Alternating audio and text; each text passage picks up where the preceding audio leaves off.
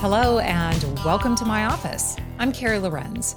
Thanks for joining me in conversations with fearless leaders from around the world.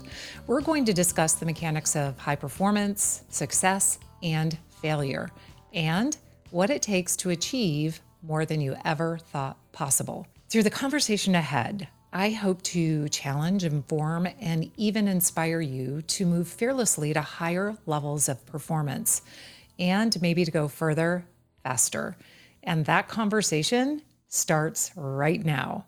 Stepping into my office this week is Mark Polymeropoulos.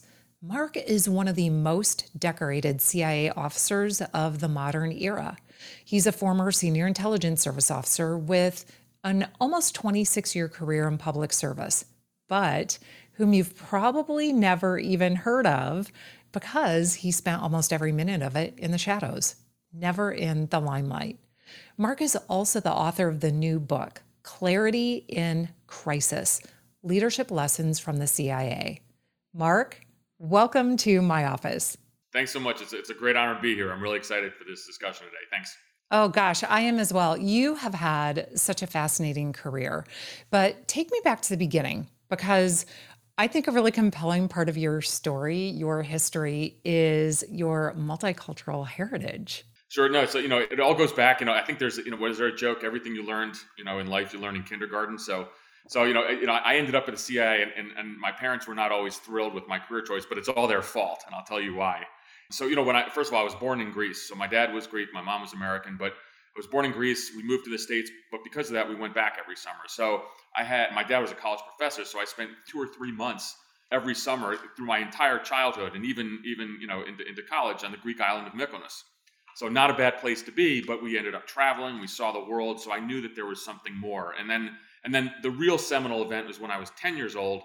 My dad, who was teaching for a year on sabbatical in a, in a North African country called Algeria, my mom put me on an airplane, and I was 10 at JFK Airport in New York, and she said, "See ya," and I flew by myself to Algeria, where for one month my dad and I in an old Volkswagen minibus drove 2,000 miles to the Sahara Desert, just sleeping in desert oases. And I, I, I, certainly thought I was Lawrence of Arabia. I fell in love with the Middle East then, and, and you know, even for, from that time on, I knew I wanted to do something more, kind of something bigger than you know. I was a, I was a middle class kid from New Jersey, but I think I wanted to uh, to do something certainly with public service, but but definitely overseas and, and in the Middle East in particular. So that sounds like that was a pretty uh, a pretty serious turning point or an inflection point, almost, if you will. Did your dad have any, um, because he was this professor, did he have any reading materials? Was there anything, were you just, were you watching all of this happening, this really amazing culture? Were you reading a lot? How did you get to know that culture, become so familiar with it? Sure. So, so you know, again, I, you know, there's a picture of me we still have in my basement in my house in, in, uh, in Northern Virginia of me riding a camel when I was 10 years old. It's actually a really cute picture. Um, uh, but, but so, so, you know, it was a part of the world that I became interested in and then I just started reading a lot. And then you know I go back to another kind of this was probably when I was in, in you know right before high school. I read a book by James Michener called Caravan, mm. and that's about a young foreign service officer from the State Department. You know in the post World War II period at a time in Afghanistan, which certainly not like it is today, but it was a place where hippies were hanging out. It was this kind of magical, mystical place. And the book, and as like many of James Michener's books, was really rich with detail and, and culture and and, and again, I fell in love with that part of the world. A little bit different in South Asia, but, but essentially the same. And it's pretty ironic because, you know, I was on one of the teams, you know, in early 2002 in Afghanistan, and I remember sitting cross-legged in Helmand province across from some Afghan, you know, village tribal elders and thinking back like, wow, 30 years ago, like I actually read the, read that book, James Michener, James Michener's Caravan. You know, what a crazy journey. Now, Afghanistan was far different when I was there, that's for sure. But um, sure. yeah, it's just a part of the world that I, that I fell in love with. And, you know, and uh, and and you know, I, I, wish even today, you know, obviously the pandemic has stopped travel, but I can't wait to get back to the Middle East because that's where actually I'm very comfortable. So what's interesting though is that so you have this big cultural background, uh, you have familiarity with the area, and you start going through college. And how does how does one become interested in service in counterintelligence or even in sure. national security service? What drew you to that? So I, I so I, you know, I, I, I, pretty, pretty, you know, early on, and when I was in college, I went to Cornell University in undergraduate time. You know, I, I studied international relations, and then with the, kind of a focus on on the Middle East. So I had an idea that I, I wanted to specialize in the Middle East, and then and then I wanted to do something for the government.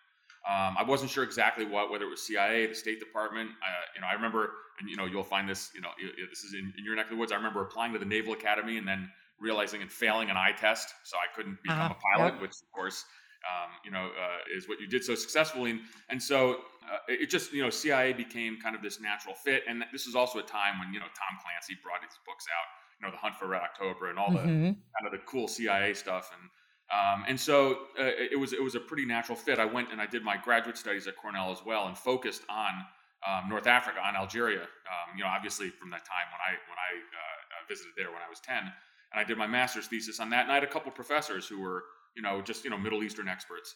Uh, and then you know a CIA recruiter came on campus, and I signed up to to speak with him at a career fair. And and you know it's it's pretty scary because as we talk right now that was a long time ago. That's the only job I ever had. So as I wrote this book, Clarity in Crisis, as I'm talking to you t- today, you know, the, the, book better do well because uh, I'm not sure what else I'm qualified for at this point. I have one job in my whole life.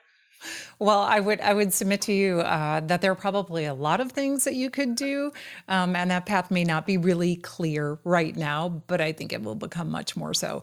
But what I did find fascinating, and diving into your book, uh, Clarity in Crisis, which is such a good, good. And I have to tell you, it's a really easy read. It's very well written, but that you didn't start off. What I think is important when I've had the opportunity to talk with and work with fearless leaders, just like you, uh, is that the end game or where you are right now and what people might think or internalize as, well, you're so lucky. Look how successful you were, or you were born to do this. You must have known the path. You didn't actually start off in the operational arm right. of the CIA. Right. So I started right? off, you know, again, I, I, had a master's degree, so I was recruited in uh, to the CIA on the analytics side. And so I did start my career. I spent 26 years there, 23 of them in ops, but the first three years uh, as an analyst, and and it was a, it was it, to, to, think about, you know, um, the training was outstanding because first of all, I learned how to write. I learned how to, uh, you know, about mm. critical thinking, which is really important.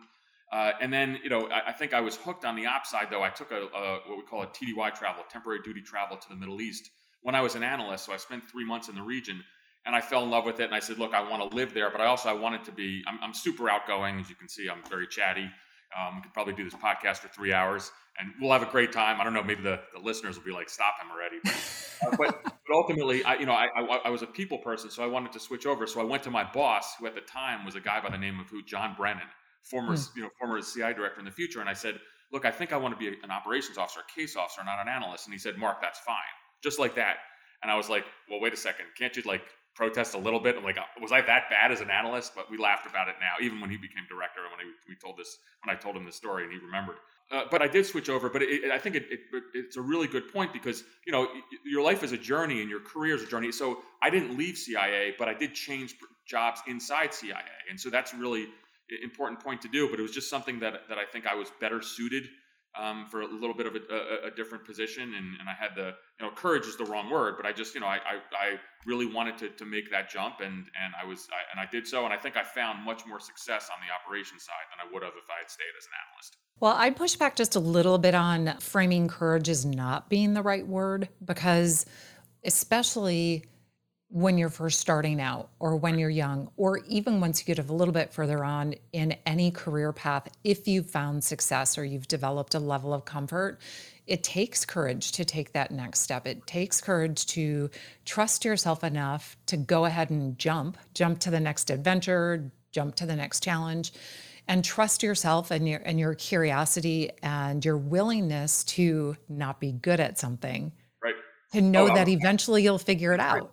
Well, look, I, you know, and and if, the, the book is all about you know le- my leadership style, but based on a lot of failure and adversity. But along the same way, you always have to dare to fail. And so, mm-hmm. so you know, it, you know, the, the, CIA training program for the operational side is a one-year program down at a you know secret military base, which is not so secret in uh, in Virginia. But ultimately, you know, there's a chance you fail. It's probably the same thing like you know going to flight mm-hmm. school. So you put yourself out there a little bit. Um, but that's okay, you know. And and if I had failed that training, that's okay. I would have gone back to the analytics side, and I might have had a, a great career. But you know, you, you, have to be able to take that step and, and take that risk. And and I think that that really was a lot of you know what I was about in my career is that you know you do have to push yourself. Getting out of your comfort zone is a really important part about your growth as a CIA officer. And, and it's it actually is a lot about my leadership principles because it's all about you know how you lead when when there's a lack of situational uh, uh situational awareness or there are times of adversity. Um, you know that's okay. You know we have to be comfortable in that. Um, but it all starts with you know maybe way back when when I pushed myself to go from the analytic to the operational cadre and hey you know off I go for this training if I'm if I'm good at it great you know if I'm not I'll, I'll go back I will say that I almost glad graduated at the top of my class, but I, I failed one surveillance exercise, and to this day, because of my crazy Type A personality, it still bugs me. and I would submit to you that that failure in itself probably has continued to push you. That anytime you feel like you're going to settle or or that you think you've done enough or it's good enough, you're like, I'm going to crank it up just one more notch. No, you're Carrie, you're 100 percent right. It's even yeah. you know, so, so, I wrote the book. I'm a first time right. author. I wrote the book. You know, I'm not a you know, and, and it was based on all of my times, you know, uh, on the streets of the third world. So you know, I don't know if this can be taught at you know Harvard Business School, but but I think it's really appealing just to to kind of regular people. You know, that's just it's just you know important to just kind of keep on challenging yourself and, and you know taking those risks. And it, it drives me nuts that the book is not right now you know number one on the New York Times bestseller list. That's mm. wildly you know, uh, uh, naive. You know, of course, it's naive of me because, uh, uh, uh, but but that's that's what I want. And I think I, you know, I torture right. Harper Collins, my publisher, all the time because I was like, why isn't it selling more? You know, why is it not number one? And they're like, oh, I'm sure they every every uh, you know marketing Zoom call that we have, they roll their eyes. They go, oh, here we have to go listen to him and for another hour. So, right, but right, it's, yeah. It's, it's what drives me, you know, there's there's you know, it's it's it's a, it's a character trait. I think it's also the type of people perhaps who become pilots. Same thing, perhaps who become CI operations officers um, you know, you are not satisfied. And mm-hmm. in retirement, I think I have to work on that a little bit. But that's that is what what you know drove me every day as a CI officer, and it's driving me today as I talk about the book kind of around the country. So, congratulations on your book, by the way. And uh, it is a it is a maddening industry that I think also involves a lot of Ouija board maneuvering. Um, but we can talk about bestseller lists and all that stuff maybe offline, or we can drop into a different section of a, of a different podcast or interview. I know you're at the beach, and so I don't want to keep you with that because that that requires probably a cocktail and a couple of hours to bring you back on the path of sanity. But like I said at the beginning, I love this book and what I think is fascinating about it is it's an easy read, it's well written, but more importantly or as importantly, you've taken almost 3 decades of working at the CIA. You've taken the time to reflect and share what it actually takes to lead in high stress environments and even what that cost of failure can mean. You know, I'd, I'd assume, and just for a hot second here, if you'll if you'll indulge me, so many people are really fascinated by the secret nature of the CIA. And when you decided to to write a book, I'd assume that similar to the military now, that there was a, a pretty in-depth approval process that you had to go through to even be allowed to write it how did you find that whole vetting process or what sure. they would allow? So you know, when I retired in July of 2019, you know, and I, and I, and I, I, was in the process of writing the book, of course, but I also wanted to go out and talk to the media, and I, and I went to a mm-hmm. couple of mentors of mine. One guy by the name of Mike Morrell, a former acting director of the CIA, sure. and, I, and I and I said, I, I said to Michael, I said, look, I, I think I, want to go out and speak about what the intelligence community, what the CIA is about, because I believe it's an indispensable institution and I think it's really misunderstood. And he thought it was a great idea. There's a, there's a there's maybe you know a handful of us uh, from the senior intelligence service ranks who talk in the media a lot. And so so I did that because I wanted to educate the American people. And in doing so, I work with the CIA's publication review board quite often. And I found them to be you know to be quite easy to work with. And so when I wrote the book. You know, there's there's a ton of war stories. There's a ton of, of operational stories, and and it's important because each principle that I talk about, I wanted to add kind of the flavor of what happened in my life as, a, as an operations officer to kind of make the make the points. And so I would I would work with the the, the CI as we call it the PRB, the, the, the Publication Review Board, very mm-hmm. extensively because you know a lot of we just made sure you can't obviously have the identities of some of the the assets uh, in there or the location. So I would say it's in the Middle East.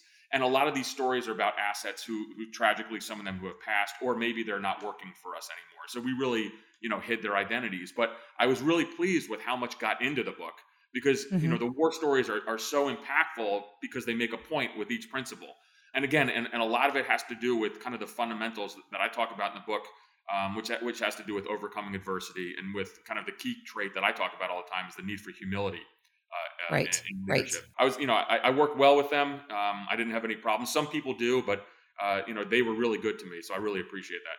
Yeah, I was surprised as well, uh, reading through how much in-depth information and even details you were you were able to provide, and familiar with Mike Morell as well.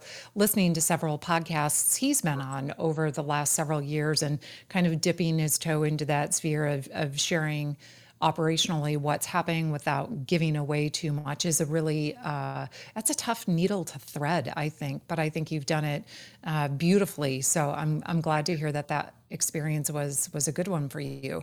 But when we talk about the book one of the things um, again that i i like about it is that you've listed these nine core principles or concepts in clarity in crisis that given i think really almost any situation wherever anybody finds themselves right now on their life journey would or should allow people to really come up with a smarter course of action or making better decisions than where they are now if you indulge me for a second, I'll just list the nine real quick, and then I have a couple because again, we could do this Rich Roll style and talk about this for two and a half hours. I know. Um, but we're not going to do that today. So maybe maybe we'll have an encore. Uh, but you've got you've got these nine principles. The first one is the glue guy. The second one is adversity is is the PED, the BED to success, which I love. Um, the process monkey, humility is best served warm. Win an Oscar, family values, be a people developer, employ the dagger, and finding clarity in situations. Um, but the glue guy, I love, probably because it parallels so closely my feelings about what it's like to be a part of a high performing team and everybody's roles mattering on an aircraft carrier. But help me walk me through how you see the glue guy being so beneficial.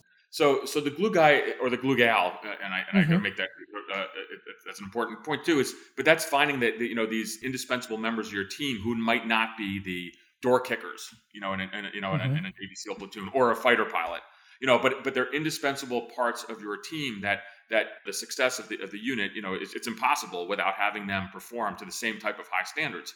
Now, for me, I learned about that later in my career, and, and, I'll, kind of walk you through some, some steps on this. So, first and foremost, when you're when you're a young leader, you know, a first you know a first line manager, for example, it's still all about you, and you don't realize that that there are these these you know others, maybe the support personnel, logistics personnel. I mean, I, you know, everybody, you know, it could be a nurse in an ER unit. Um, you know, not the not the surgeon, you know, on the operating table. We can go on and on. It could be obviously, you know, your mechanic, uh, you know, in an airplane um, you know, vice the fighter pilot, uh, him or herself. And so, but but you learn as you grow kind of more mature and, and you have more experience that nothing gets done without these. So so my contention is you have to celebrate these individuals after the successes. And also you have to involve them in your kind of pre-operational planning. And in, for a CIA station, so we're in the Middle East somewhere and we have we have to launch an operation to try to recruit somebody. So I would sit down with our operations officers, if I was the station chief or the deputy station chief, and say, okay, here's what we're going to have to try to get after this target. We have to find a, maybe a bump a Russian diplomat to try to recruit them. Well, you know what? If we can't do that, if we don't have any money to pay for the operation, so in that pre-operational meeting, maybe you have your finance officer.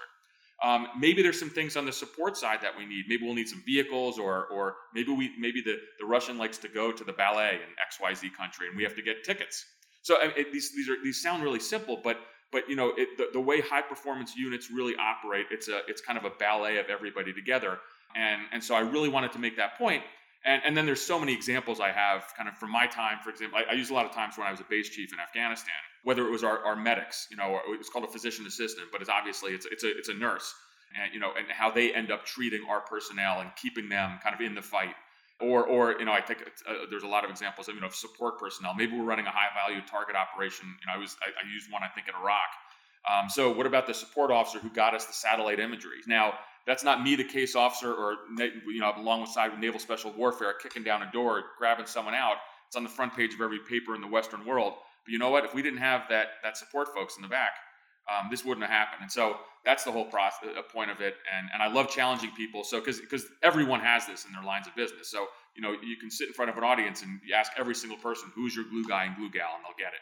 Absolutely. Well, and I think it's also, you can look at even in really dynamic teams, oftentimes you have what are presumed to be those roles that are very out front. They're very aggressive. They're very open. You've got salespeople, right? Where maybe some of the HR, some of the operations forces, or even sometimes, oftentimes, the marketing divisions, those teammates have a much quieter role. But too often marketing gets pitted against sales, right? Right. Well, the salespeople are like, well, you know, without us, you wouldn't have a marketing budget. And the marketing folks are like, hey, without us, you know, showing the value of this product, you wouldn't have anything to sell. Instead of realizing that as a business unit, as a functional, highly performing team or one that strives to be, you have to have both roles. That's right. And you better find those people who are willing to really own that working in the shadows. And, and Um, Carrie, one of the things I think it's and it's it's important that someone like myself or yourself, who were the tip of the spear. So, and, mhm, and I'm going to sound silly. So, you know, if you want a definition of you know what a badass is, okay, you know, we're we got this right here. But but as a leader, I actually don't believe that. You know, I'm not believing mhm. that that hype right there because I recognize there's a ton of people behind the scenes who are frankly just as important. Um, and, and maybe even more so. Maybe they're even better at their trade than than I was at mine. So if someone like myself or yourself talking about that principle of the glue guy or the glue gal actually has a lot of legitimacy because we were there with all the accolades. But you know what? There's people, you know, in, in the rear and the back who are just as important, and you got to celebrate them. Absolutely, absolutely. So one of one of your other principles uh, that I love, and I mean, I just read this chapter several times simply because probably it's so closely aligned with how I view adversity. One of the things I always kind of, you know, half chuckle and er, grimace at the same time is say adversity will introduce you to yourself. And we work so hard I think now culturally to make everything nice and soft and easy and perfect and and are so risk avoidant.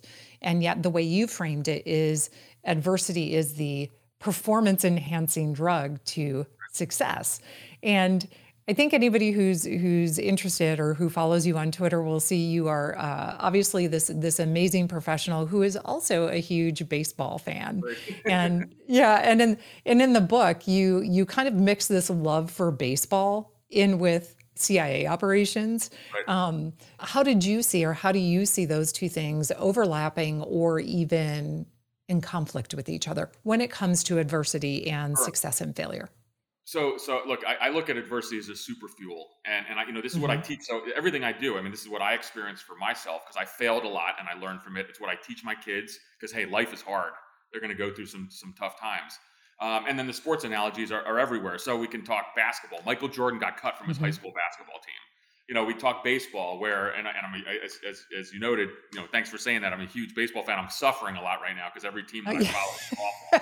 The Nationals or Red Sox. But but you look at so I always I give an example of the 2003 Boston Red Sox where they they lost a seven game series to the Yankees on a walk off home run by Aaron Boone in, in Game Seven of the American League Championship Series.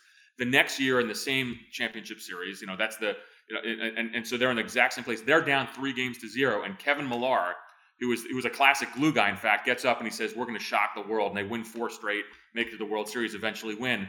There's no way that 2004 team does that if they hadn't gone through the adversity of '03. I, I, I believe that so strongly because you know life is tough and, and people are going to fail all the time, and it's how you learn from failing is how you grow. That's why I call it the super fuel. And you know there were so many times in, in, my career where I where I learned from such failure. And and you know I, I'll give you just you know uh, you know two quick war stories, but we'll do it quickly. One is I was in Iraq in late 2002. Uh, as we, you know, I was on a team living in the north in northern Iraq with the Kurds as we are prepping for the invasion. We had recruited an Iraqi who was giving us order of battle information, which means disposition of Iraqi military units. Pentagon loved this. CIA headquarters loved this. I pushed this agent. This is a this is an Iraqi, a foreigner, obviously an, an agent. And by the way, CIA officers are case officers are officers. An agent is someone we recruit. Mm. Um, but I pushed him too hard because Washington loved the information. I was too junior an officer, and he ended up getting caught and tortured and killed. And you know, I mean, I still see his face today, so that really weighed heavily on me. Years later in Afghanistan, I'm running a paramilitary base along the Pakistan-Afghanistan border, and we were looking for a high-value Taliban high-value target. It's an individual who had killed two American CIA officers, and also were still planning attacks. and we ran a very meticulous operation. And I remembered what I what had happened before, so I was very careful and you know and deliberate in my planning. I knew we would we would end up getting this guy. Um, but I also didn't want to make the same mistakes. And so ultimately, when this individual, this Taliban member, was taken off the battlefield, I remember sitting around the fire pit one night in eastern Afghanistan, having one of my officers on a satellite phone call the widow of, of the CIA officer who had been killed by this individual two or three years earlier. And that was really a dramatic moment. And it all came together. And that's, you know, I even started thinking about, you know, wow, I, you know, I really learned from that failure. And this is what happened now. You know, my book is not this chest thumping book. Um, no. You know, I, mm-hmm. I always, you know, I, have, I have tons of friends in the Navy SEAL community, and mm-hmm. I always mm-hmm. joke that they get mm-hmm. their book deal when they go through BUD/S training, and they're always charging up the hill, and they get pissed when I say this on podcasts. I do it all the time just to bug them. But but that's not who I am because I really thought about you know how much um, I learned from adversity, and that's what I wanted to pass on with this principle. No, and I would I would hard underscore that as well. I I did not find that. I found this very uh, self-deprecating, if you will, but not in a disingenuous way. And one of the ideas that you also wrote about in the book, and it was I think you were reflecting on when you had pushed your your Afghani too hard to that great loss, that you kind of summed part of that up as shit happens. I screwed up but it was not a calamity. Although that piece of it, the not a calamity, I think was about a different story. But for me, the mindset piece of, you know, shit happens. You're going to screw up. There are going to be times it's going to be a calamity. And there are other times you also have to you have to have the humility to own your mess, own what you did wrong, right? Not do all the nonstop blame shifting so that hopefully that next mistake will have maybe a lesser impact which kind of leads me into if you will one of the principles or another one of the principles was win an oscar. I love how you framed that this idea that you know it's okay for leaders to show vulnerability right? We have to have that. And at the same time we have to be extraordinarily mindful that as leaders the way you react the way you engage with your teammates, with your employees, can also have really significant repercussions. I think people twist this up sometimes because there's, you know, so much little sparkly Instagram stuff out there. Just be yourself, be authentic all the time. Well, when you're in a leadership position, that doesn't mean you get to be a jackwagon. And that doesn't mean that you get to explode just because you're angry about something. But you also shared a story about after you had spent some time, I'll call it in the rock tumbler struggling that you you kind of self-selected out for a second. And um, right. if you don't remember this part, it was I do, I do. Yeah. story. Yeah. So, so look, so, you know, win an Oscar. I mean, the idea is, you know, you really never have a day off or, or, or a minute mm-hmm. off as a leader. All eyes are going to be upon you all the time. So, what you do matters. And and I caveat that, as you said before, that doesn't mean you can't be empathetic at times. You can show vulnerability, but you just have to kind of explain to your team what's going on. And and the example I give is we were on, you know, I was in Afghanistan and and, and I, you know, I went out with the, you know, with the, our paramilitary officer on a patrol into Taliban territory. And so we were gone for 36 hours. And I come back, and they, of course, you know, I was always wondering. So, you know, I was the base chief, so clearly they probably just drove around in circles, you know, not wanting to get me killed and get in trouble. But no, I'm kidding. So we went and we visited some frontline positions. Um, we come back, hadn't slept for 36 hours. I had bed bugs. I was dirty. I was hungry ordinarily, and we went to the mess hall. Ordinarily, I would eat with my team all the time because I wanted to see how they were doing. They, I want to hear about their kids. I want to see if they're working out enough. I mean, a year in Afghanistan is an extraordinary amount of time, so I wanted to make sure they were sharp, and I wanted to, you know, uh, also also you know uh, get a chance to hear from them. But in this case, I was exhausted and tired, so I went and I ate by myself in the mess hall. And it was, and these, by the way, are the toughest SOBs on the planet. Mm-hmm. These are these are our paramilitary officers who are all uh, you know special operations forces veterans. So they came from naval special warfare or from the Army Green Berets. They had 20 years in, so they were kind of you know grizzled and, and they got it. It was like you know I stole their dog. Um, they were they were like, oh my God, Mark is not talking to us. I, I, was just sitting by myself, like, what did we do? I mean, I, I thought I was back in high school. My initial reaction was not a good one because I said something like that, and then later on, again around the fire pit, I went and I apologized to them because I said, look, sorry about that. Nothing is wrong. This was this was you know we had a it was a fantastic patrol, got a lot done. But but you know I just needed to take a knee. But what I should have done is told you, hey hey you know hey guys, I'm a little tired now. I'm just gonna go be by myself. Nothing's wrong. That was awesome. Thanks. I need some alone time. I didn't do that. And, and it was it was an incredible moment for me. And I, I thought about it for years after that because I just you know these are the toughest people on the planet and they almost kind of broke down. And so, you know, win an Oscar is is, is something that uh, that really kind of kind of stuck with me because it's a principle that just you know any leader can can really understand because all eyes are on you you know 24 7 i joke about you know it, and, and and i think carrie you mentioned something you know that was important too like if you want a friend to you know you, you know you, you, can't you can't i can't sit there and talk to my my teammates. I'm sorry the, the people i'm leading on this. I always talk about if you want a friend get a dog.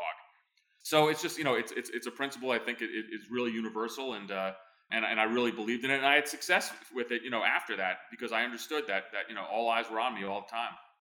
Right. Well, and I think that what's so applicable even right now, that not only from that situation, but where you find us uh, as a country and even globally, as we record this today, we're still navigating this global pandemic where uh, so many people have been now thrown into remote work situations or working from home, or maybe we're going to go back. Oops, nope, we're not going to go back.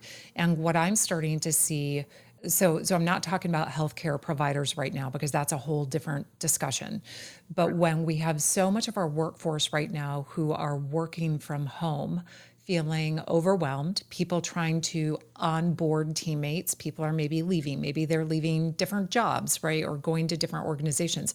So now, whether you're an individual contributor, you're a middle manager, you're a director who has a lot of experience, or a VP, you know, that's trying to navigate this this dynamic P&L and different cultures within your team.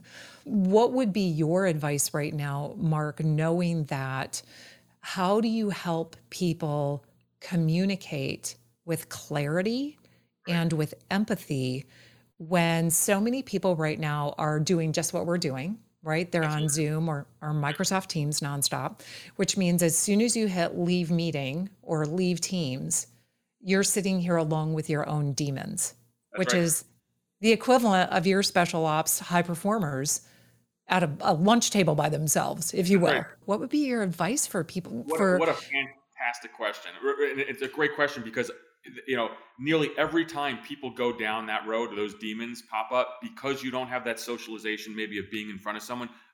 They're going to be wrong.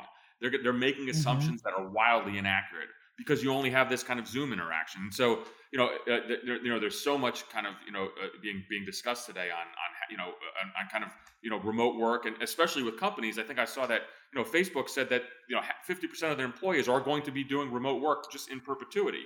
Uh, and maybe I'm getting that wrong, but it's it's you know it's it, uh, that that's that's the sentiment, and so we're going to have to struggle with this. So as a leader, as a manager, you know you have to keep in touch with your employees. So this Zoom call, if I was on a Zoom call with you know ten of my employees, we're doing the morning, you know maybe a morning meeting you're going to have to somehow follow it up with individuals later on on a one-on-one basis so you don't have the, those mis, you know misperceptions and, and, and, and you know and assumptions that are incorrect because people always go down that that wrong path of, of kind of negativity and so you know for me and it's it's always the kind, the kind of manager that i was i was extremely hands-on and so i would make an extra effort and this is not to say mm-hmm. that hey carrie mm-hmm. after our after the morning meeting you know, with 15 or 10 or 15 of our colleagues, you know, we're going to do another hour because everyone's time is precious. But hey, let's just catch up and do a quick 10 minute, you know, sync. And I just want to see how things are going just with you personally. I mean, that's how I would, I would, you know, approach that. Um, doesn't right. take a lot of time out of my schedule, but I think it's really important because again, that lack of being together, you know, is, uh, is, is, is I think there are some damaging aspects.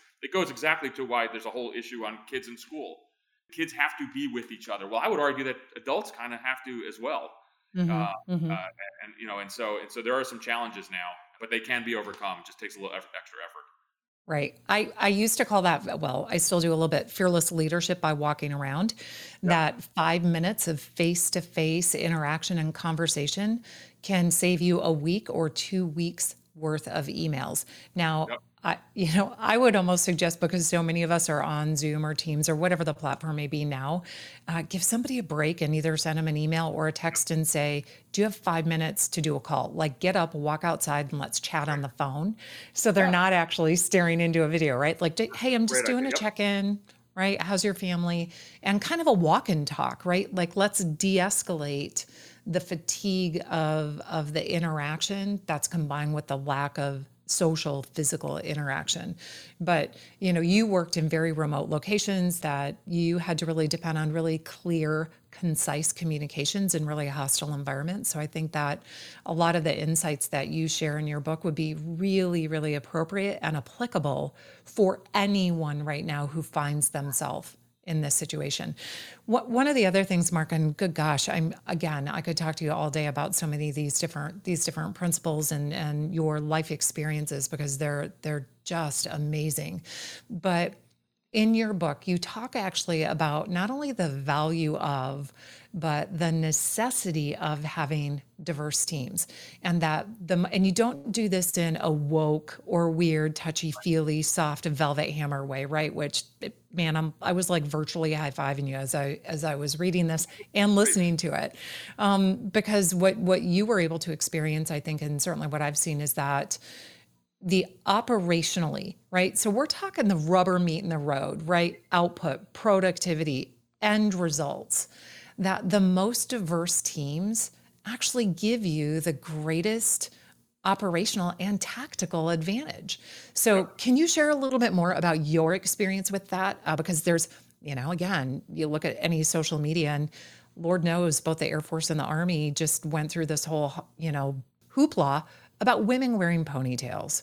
Which, can we just say that the gold medal sharpshooter, who was a first lieutenant Army gal, did right. it with a ponytail, but I digress. Yeah. Can you talk to me a little bit about even your experience, whether it's culture, uh, yep. stereotypes, gender, all of that stuff? So, so again, you know, in, in, business terms, this would be, you know, what's our return on investment? I mean, mm-hmm. exactly what you said. So, in, in operational terms for the CIA, is I need to have my case officers go out on the street run what's called a surveillance detection route, which is uh, multiple stops over several hours, even several days, where you know no one's following you. So maybe you, you know you change your clothes, you're in disguise, you get out of a car, you're on a bicycle, you're on foot, and ultimately get to an operational meeting where they're meeting an agent to obtain foreign intelligence that's going to help the United States, whether it's on counterterrorism, counterproliferation, you know, loose nukes, what the Russian president is thinking. But I need I need my officer to get to point A all the way to point B with a lot of stops in between. So, what does that mean? Particularly in the Middle East, I found that our female operations officers were far more effective for the simple reason that there was just incredible misogyny amongst the, the Middle Eastern intelligence chiefs. Our, some of our adversaries,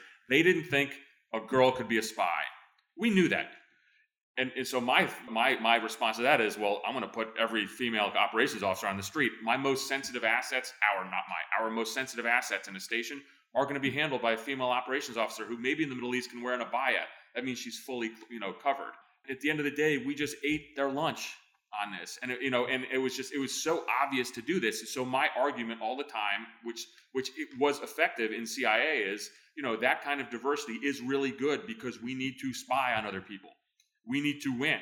That's the only thing that you know you, you care about in the end. Now, of course, you care about diversity mm-hmm. for other reasons, um, but this was a very effective argument that really actually did resonate among some of the old guard as well as we're trying to change attitudes and cultures. I tell a great story in the book where you know it was it was exactly on this where we had a female operations officer go out on a surveillance detection route and unfortunately she was you know someone from the from from our adversary saw her and what and then we got a report from an agent who was a penetration of that security service saying that we saw X Y and Z female officer and she was married to, to another uh, U.S. official at, at the embassy so this individual, the male, must be the spy. She couldn't really be doing it. So they put heavy surveillance then on the male officer who was like, hey, WTF, like, what did I do? That, that female officer, operations officer was still clean and still effective. And I love telling that story because it was just, just we beat them, uh, you know, because of their kind of backwards, you know, old school thinking. But I did it using, um, you, know, uh, you know, female officers who were, who were outstanding. Uh, and ultimately, you know, that, that argument is, is, you know, it's kind of you know progressed much more further because obviously you do want a diverse you know workforce just for, sure. for all the right reasons but for just pure and simple the return on investment what are we getting it's such an easy call and so it's, it's, it's a fun story to tell and it's something that i really believed in I know. And I love that story. And I think it is fascinating because I think obviously we all have our internal uh, biases, right? Cognitive biases, performance biases of, of what we think somebody or some team should look like, right? A typical stereotype of uh, a CIA officer, maybe that kind of cookie cutter model of maybe a super well educated East Coaster or, you know, something else, right? Like standard issue, you know, mod one mark zero CIA officer. Right. And yet what what you were able to experience firsthand and probably so many others as well is that different the different experiences that people bring to the table and Yeah. different ways of thinking, different ways of problem solving, that having those diverse experiences, not simply uh, framing it as we have to check the box, Right. is what actually matters to all of us. And whether we're talking in the, the national security space, the, the CIA space, in cyber, all of these different, in, in the IT world, right? Problem solving. We just simply problem solve uh, in different ways. And that's So good, right?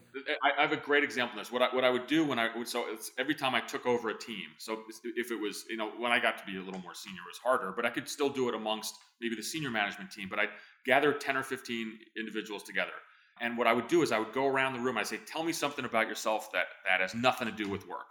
Someone's a Mm, concert pianist. Someone played college soccer. You know. You know, you know, uh, someone has a side business, um, you know, selling clothes. Uh, Someone is a is a you know is a rapper someone is a DJ business on the side. Why does this matter? Because again, in our job as a CIA case officer, very similar to the sales world is I need to put my officer in front of a target. So let's say we have a, I don't know, a Chinese military officer, right? And that Chinese military officer, we know from our targeting study, we need to recruit them. They have information we want. We know this individual loves soccer. I have in my stable of officers uh, a female officer who played college soccer and won a national championship. There you go. That's how you marry them up. Um, so you know we're taking it's the best athlete for this, and and but if I didn't have that discussion with amongst my team to get that kind of diversity of their experiences, I wouldn't know who to put you know against a problem set. Where where now it's easy. Now we have to get in front of this Chinese military officer. Well, we take someone who played college soccer, won a national championship you know and so if we have to bump that chinese intelligence officer at a reception or you know they have something that is that is that is just incredibly in common and then we say oh by the way i have tickets in london to the next liverpool game you know you know and you know what i'm going to bring my family you know you want to bring your family there boom you're off and running it's just so easy to do that but if you didn't have that discussion um, with your team in advance and hey, see that diversity of, of experiences and, and, and, and talents you know you wouldn't be able to kind of you know go down that road so that, that was a technique i always used it, i use it to really to good effect Yeah, right. 101, know your people. yep That's how you that's how you build those synergies. That's how your whole team becomes a force multiplier and hopefully is really effective. Which is interesting when you're looking to build teams though.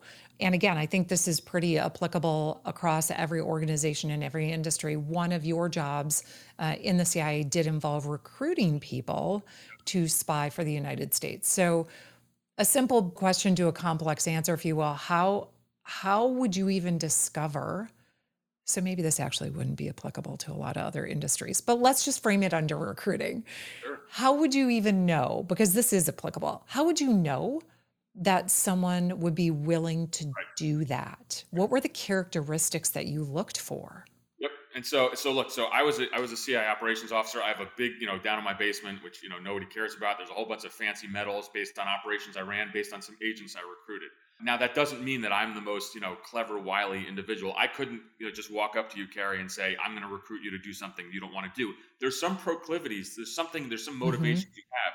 So our job was to find those motivations. And so traditionally in the Cold War, when it was the United States versus Soviet Union, you know, we recruited Soviet Union uh, officials because they hated communism.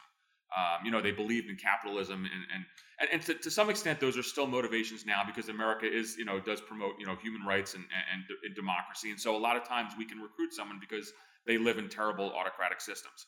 But there's other times, for example, a foreign official wants to send their kids to school in the United States, or they have maybe some of their maybe their children has a medical need, and we could help that way. But so you have to get close to someone to find those things that make them tick, that ultimately would lead them down the line to to what they would do. They would betray their countries for the United States. Now, and we do Mm, this over a process of time, whether it's you know six months, eight months, to sometimes even years, where you're going to walk someone down the line where they're going to do something um, but but when they make that step, you know, you've taken them down the path, so it's not something that's that shocking. So you know, for example, it would be something like you know someone has has a vulnerability, there's they have some motivations, and you say, you know, hey, you know, there's there's this foreign policy issue that's going on now. You know, I wrote a paper on this. Um, or I have to write a paper on this. Can I get your views on it? And maybe someone speaks a little bit out of school. Later on, you that you know when you come back and they say, "Hey, I got a big award for this," you know, you know, can I share this with some? Let me just take you to dinner. And so, and you kind of you lead them down that way, but it's all based on on, on motivations. I talk about case officering, you know, being an operations officer. It's not a Psych 101 class; it's a Psych 501 class. I mean, it's it's it's you know, it's super psychology in, in, in graduate school, which which made it so interesting to me, especially with after you recruit someone. Guess what? Their life is in your hands, and if and if we're talking right. about about some countries which which the sanction for espionage is death. You know, you have you have a pretty serious role, and, and I tell a story in, in the book about an, uh, an agent that we had recruited. I was training this agent, uh, you know, in Europe on some communication procedures before we went back into the Middle East in, in his home country, which was a huge enemy of the United States. Sanction was death. There was no doubt if he was caught. And he sat me down one day, and this is downtime. This is the time I'm, I'm supposed to be getting to know this this person. We're going through our communications procedures, and he says, Mark, he said, you know, you know, I, I know you're going to come to my country and you're going to think about me maybe every once every, you know, a couple weeks when we're supposed to meet. Uh, but other times you're going to be watching, you know, Armed Forces Network, and anyone who's been in the military, the diplomatic service knows what that is. That's the U.S. military channel where they're playing all these, you know, American football games all the time. So you're going to watch Armed Forces Network. You're going to be doing things with your family. You probably have other things that the, you know, that, that you have to do. So you're not going to think about me every day, but you know what? I'm going to think about you every single day when we're back in there together. Because if you make one mistake, I'm going to die, and my whole family's going to die. Right. And that right. sense of responsibility was astounding to me as a, as a you know as a, as a junior operations officer, and I took that as a teaching point for all the officers I then managed, kind of uh, you know down the line because again it's a you know it's a it's a it's a personal relationship it's a you know it is a relationship you have with another human being um, who you maybe have recruited uh, or maybe you took it over from another officer who did the recruitment, but ultimately this life, this person's life is in your hands. Pretty extraordinary. That is extraordinary. And I think that also underscores uh, that depth of responsibility and maturity that is actually required when you're in these roles. I know I look at and what has been fascinating for me to watch over the last six six months, let's call it six months or so, there are so few people who even understand what's happening right now with us pulling out of Afghanistan and what ha- is happening to the people who risked everything in order to help us over the last 20 years. And, and by that, I mean a lot of the interpreters that we worked with. And I'm, again, probably thoughts for a different day. Um, but this is where having an educated uh, country and people who maybe can can lift their eyes up a little bit to more the 20,000 foot level, 30,000 foot level and say how are all of these pieces how are we working together to create a safer future not only for ourselves but for our friends and allies. Uh, you know, misinformation is a bad thing and no, being informed I, is a good thing. I, I agree and so so Carrie, you know, I mean my life as a CIA officer was about people and so mm-hmm. is my relationships, mm-hmm. as we talked about with my officers, but also also with our assets. And and so I, I, think now to you know to the Afghans, you know, who who were who are left behind. I think there's there's almost seventy thousand Afghan interpreters or aid workers, those who help the United States, you know, government, whether it's military, the intelligence community, the State mm-hmm. Department, diplomatic service. There's a lot of people left behind there. You know, in in when we when we withdrew from Vietnam, we actually pulled out 130,000 Vietnamese there's a fraction of that that's happening now. So a lot of us who served in Af- Afghanistan, you know, remember the faces of these individuals. Mm-hmm. Um, and and I so I worry on a moral sense, it bothers me tremendously, and I talk about it a lot now. I was on the radio yesterday talking about it. In, in, in fact, you know, making a plea for the U.S. government to do more. But also, there's a sense of look, this is Afghanistan was not our last conflict. And so, those of us, particularly in the intelligence service, are going to have to go to a future conflict and try to gain the trust of people to help us and they're going to say one thing that when we show up, and they're going to say, you know, what about Afghanistan? You left all those people behind, and it's it's going to be a hard, you know, we're going to have a tough response on that. Uh, and so that's something that that is it is bothering me. You know, there's a policy decision to, to leave Afghanistan. We can debate mm-hmm. that all day. Um, sure. But what we have to do is treat those who helped us, you know, to, to do right by them. And I'm really worried that this this became such a rushed process um, that we're going to see some horrible, you know, scenes in the in the you know upcoming you know weeks and months. There was a there's a, a report today in, in the uh, it, you know in, in, the, in, the, Washington Post or New York Times or wherever saying that the latest intelligence assessment says Kabul could fall between within 30 and 90 days. You know, it's not just about leaving, but it's about doing right by the people who helped us, and I'm really really concerned about that. I, I am as well. I think, uh, you know, to your point, there are some there are some unfortunate consequences that I feel like we are reflect, you know, looking back, are going to have some lessons learned that we have already learned before that now somehow have been discarded. Uh, it's I hate to say it's above my pay grade. I'm certainly not in a policy or decision making position, um, but it is really hard to watch. And you know, knowing you and having friends who have served so much time over there trying to make it a, a bit of a better place, uh, it's really really difficult to watch. But um, I do want to, uh, in, in respectful of your time, I do just have a couple other things. One of one of the things that, and it's going back to your book, so I know that's a bit of a, an abrupt pivot, but uh, in, in your book, you provide these sections at the end of every chapter that essentially summarize some key points and action items.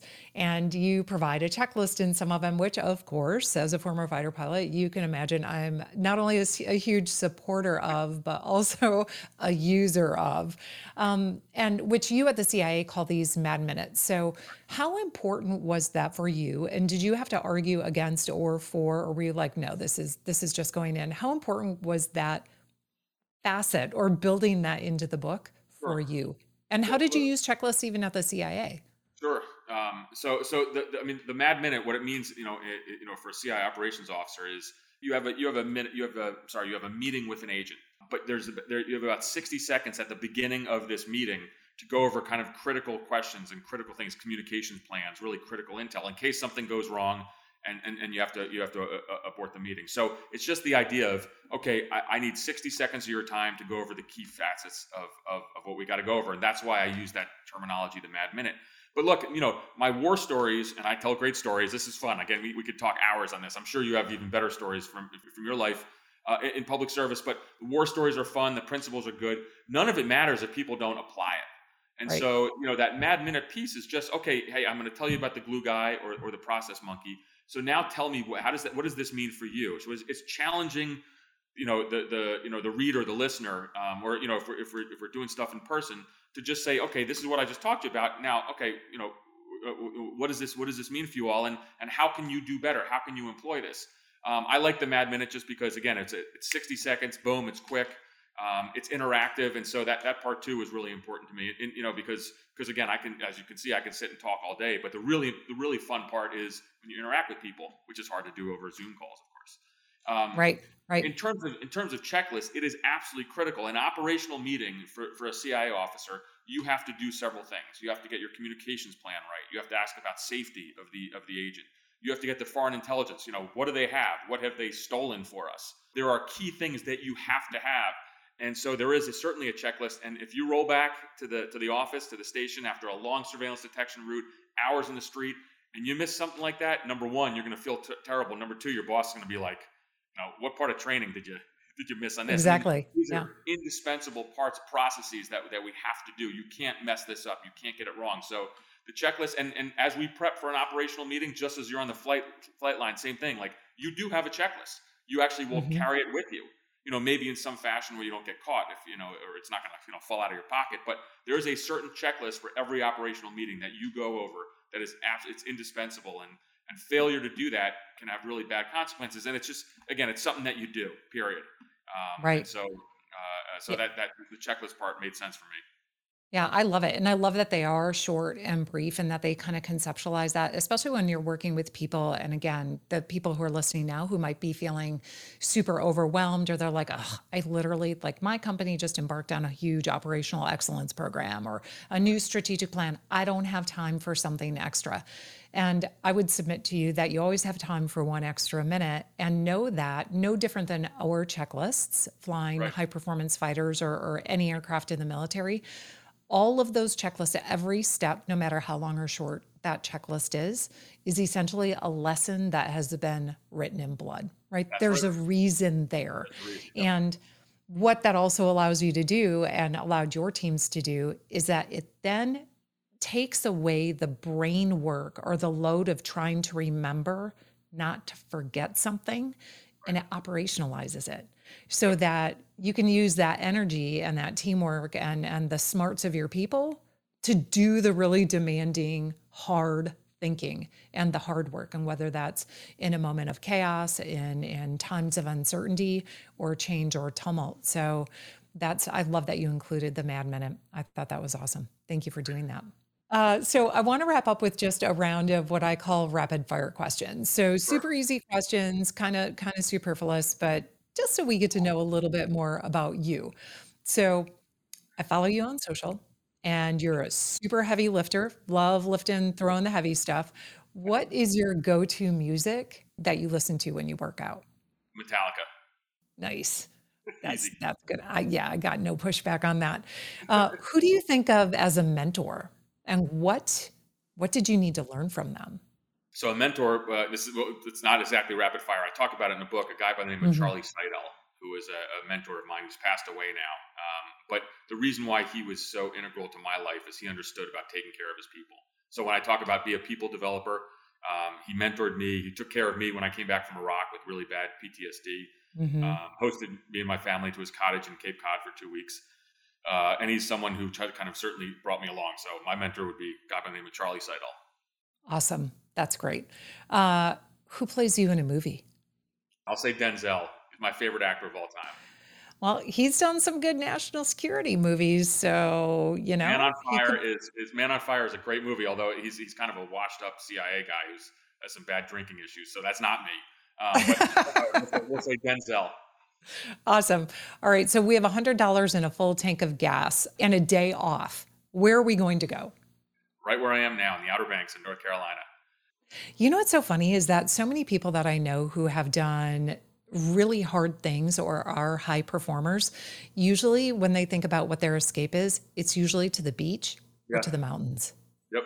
Well, and there's something about the ocean for me that's soothing. You know, it's funny, and, and I've had some kind of mind some some health struggles uh, uh of mm-hmm. my own um, dealing with traumatic brain injury with TBI from some stuff that I suffer with. And I, I remember talking to uh, another member, it was former special forces in the army, and and he, he actually said there's real science behind the therapy behind, behind the ocean and water.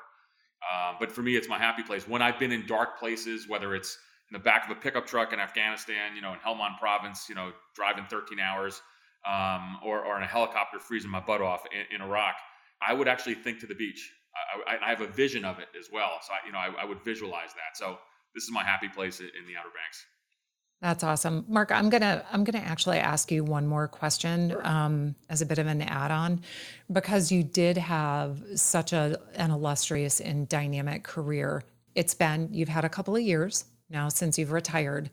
I know uh, for other people who have been in, and I'm, I'm using air quotes when I say this, I'll let people kind of fill in the blank, who have been involved in high tempo dynamic operations that leaving that or or hanging up the sneakers walking away from it can be either very hard in the moment a very fast and easy decision and or one that once the decision is made and maybe 6 months has gone by or a year has gone by they can find themselves a little bit adrift. Where have you found yourself in in all of that well first of all uh, i think i'm okay with leaving so uh, so you know i, I am at peace with that but i think uh, and, and because the following reason i got promoted to the senior ranks where but the last you know four or five years of my career wasn't that fun because mm-hmm. while I while I had a really kind of sexy title, I was the acting operations chief over Europe and Eurasia. That sounds great.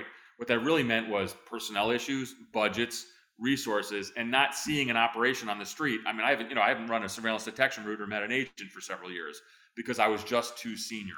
So right. so when I finally left, it was the memory of I don't want to do this anymore um, because you know a lot because it's just the, the, job you know despite the fancy title wasn't that fun. I miss being a case officer. I miss being a frontline, first line manager.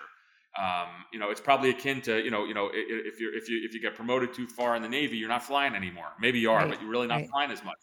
Um, so the, the uh, and ultimately it, it's it's just that camaraderie of those of those times. The worst place that I ever was was the time where I had you know, the most amazing experiences in terms of this camaraderie of men and women who, who I served with. So I was at peace with leaving uh, because the job just wasn't as fun. But what made the job fun, even in those in those times at, at the end, was the mentorship opportunities, and which is mm. why I wrote the book because now I'm able to right. still do this. And and so you know that personal interaction on, on passing the torch to the next generation that meant a lot to me. I met every man and woman who walked in CIA headquarters. If you know, you know, responsible in the end, Europe and Eurasia. Before that, I was deputy ops chief for the for the Middle East. I'd meet everybody. That's what got me going because um, the ability for me to pass the torch. Because again, those fancy medals in, in, in my basement that you know everyone wants to go see. They're gathering dust. I go down there with a scotch and say, "Boy, I was so great." Nobody cares about that, right? And, and that's right. not going to be my legacy. My legacy w- would be I developed other leaders, you know, who were who were working for me. Um, and people have told me that. And and you know, I had a book signing recently, and, and someone who worked for me in Afghanistan came. I you know I was in Afghanistan you know nine years ago, and, and they told my son, "Hey, Mark was the best leader we ever had." And, and then and then later on, when I asked him about it, he, and I said, "Why?" He goes, "Well, you know, you prepared me." For, for what for uh, and, and taught me how to lead and, and all the, and, he, and then he went over some things that he does that I taught him um, how to do. And I was like, you know what? All those fancy medals mean nothing. I'm, my legacy will be in, in, the leadership field. And so that's why I'm excited to be doing this this this kind of stuff now. But look, I, but I'd be lying if I said I didn't miss the camaraderie. I mean, we were on the tip of right. the spear. Um, you know, the you know the nation calls and we always respond. I always I always raise my hand. You know, my kids knew I'd come home one day and say I, have got to go away for a while, and I come back six months later. You know, meanwhile I'm on a Thuraya phone or the satellite phone calling them from you know Baghdad International Airport as I just landed with you know with naval special warfare, and they're looking as you know the war's kicking off, and so that's kind of stuff really kind of got me going. Can't do that anymore. I got too old. I remember flying around in a helicopter when I was 43 years old in Afghanistan, and my my back was killing me. I'm like, I can't do this anymore. and you think it's never going to happen to you when you're when you're 25, 27 year, years old. You look at the 43 year olds and go, "Dang, that's old." And oh, now yeah. you look back at 43 and you're like, "Oh, I was I was in it. I was doing the stuff." I, I, well, I'm 52 now. I felt much better at 43 than I do at 52, but I'm still trying uh, to work out and and and and I have this you know whole silly thing on Twitter about you know benching heavy and raising some right. money for traumatic brain injury uh, charities, and so uh, I still I still have that kind of that's a little bit of ego in me where I got to still try to do some things I shouldn't be able to be doing. I get it, and it's that pursuit, right? The pursuit yeah. of next, the pursuit of improvement. Even if even if your numbers maybe aren't maybe for you they are, but you're you're not throwing the same numbers, the same amount of weight that you were ten years ago you're still still trying to hang in there, right? Still doing. Well, I, I, drove down to the Outer Banks the other day. I'm, I'm, here now, and so you know, usually we stop several times, and my my family drove separately. But I'm like, I'm going to try to do a straight shot, five and a half hours. Why? I challenged myself. In fact, I had to go to the bathroom about halfway through. I'm like, I'm not stopping. I'm doing this. I got there. I was really excited. I was like, I did it. And my wife later on is like, Yeah. What'd you do that for? Oh. Meanwhile, I get there. I'm starving. You know, I haven't yeah, eaten Yeah there's no food in the house. And so, but you know what? I did that five and a half hour drive because I was just, I, I, challenged myself. I was going to do it. And I was really happy about it too. So, oh my gosh. I needed, I needed, some, I need some therapy to figure out why I did that. Well, you circle back for me with me a year from now when when your knees are hurting too much, so you're stopping heavy lifting, and you've discovered the sport of triathlon, and oh. then you'll be like, "Oh, I can challenge myself in three different ways," and your wife will be like, "You're crazy." There you go. It's a little psychotic. Psychotic. Hey, Marc, if people want to get in touch with you or follow you on your journey, where can they find you? Where's the best place for them to find you? So, well, first of all, the book Clarity in Crisis on the land, the book landing page is clarityincrisisbook.com. It's available on Amazon, so I have to throw that out there. But for me, it's on Twitter. It's at m polymer. Um, and I'm a prolific Twitter user, as, as Carey, as you know. So I'll talk about everything from leadership to baseball to some mm-hmm. politics. So don't get too mad. You know, I love talking about food and dive bars. I'm all over the place. It certainly drove my publisher crazy because they're like, you know, stop being so outspoken. But that's who I am, and I, and I have fun doing it. And when and, and I actually, you know, respond to lots of you know DMs, direct messages. And so I've that's how you and I, you know, I think I wrote you right. a, a yeah. DM on Twitter, and I, I, reach out to folks all the time. And so I like interacting with kind of the public. Again, part of the whole, the, you know, the, the what, what drives me now is explaining to people what the intelligence community, what the CIA is about. Um, so ultimately, you know, I, I'm very approachable. Um, I'll talk to anyone, and so it's it's Twitter again at m polymer.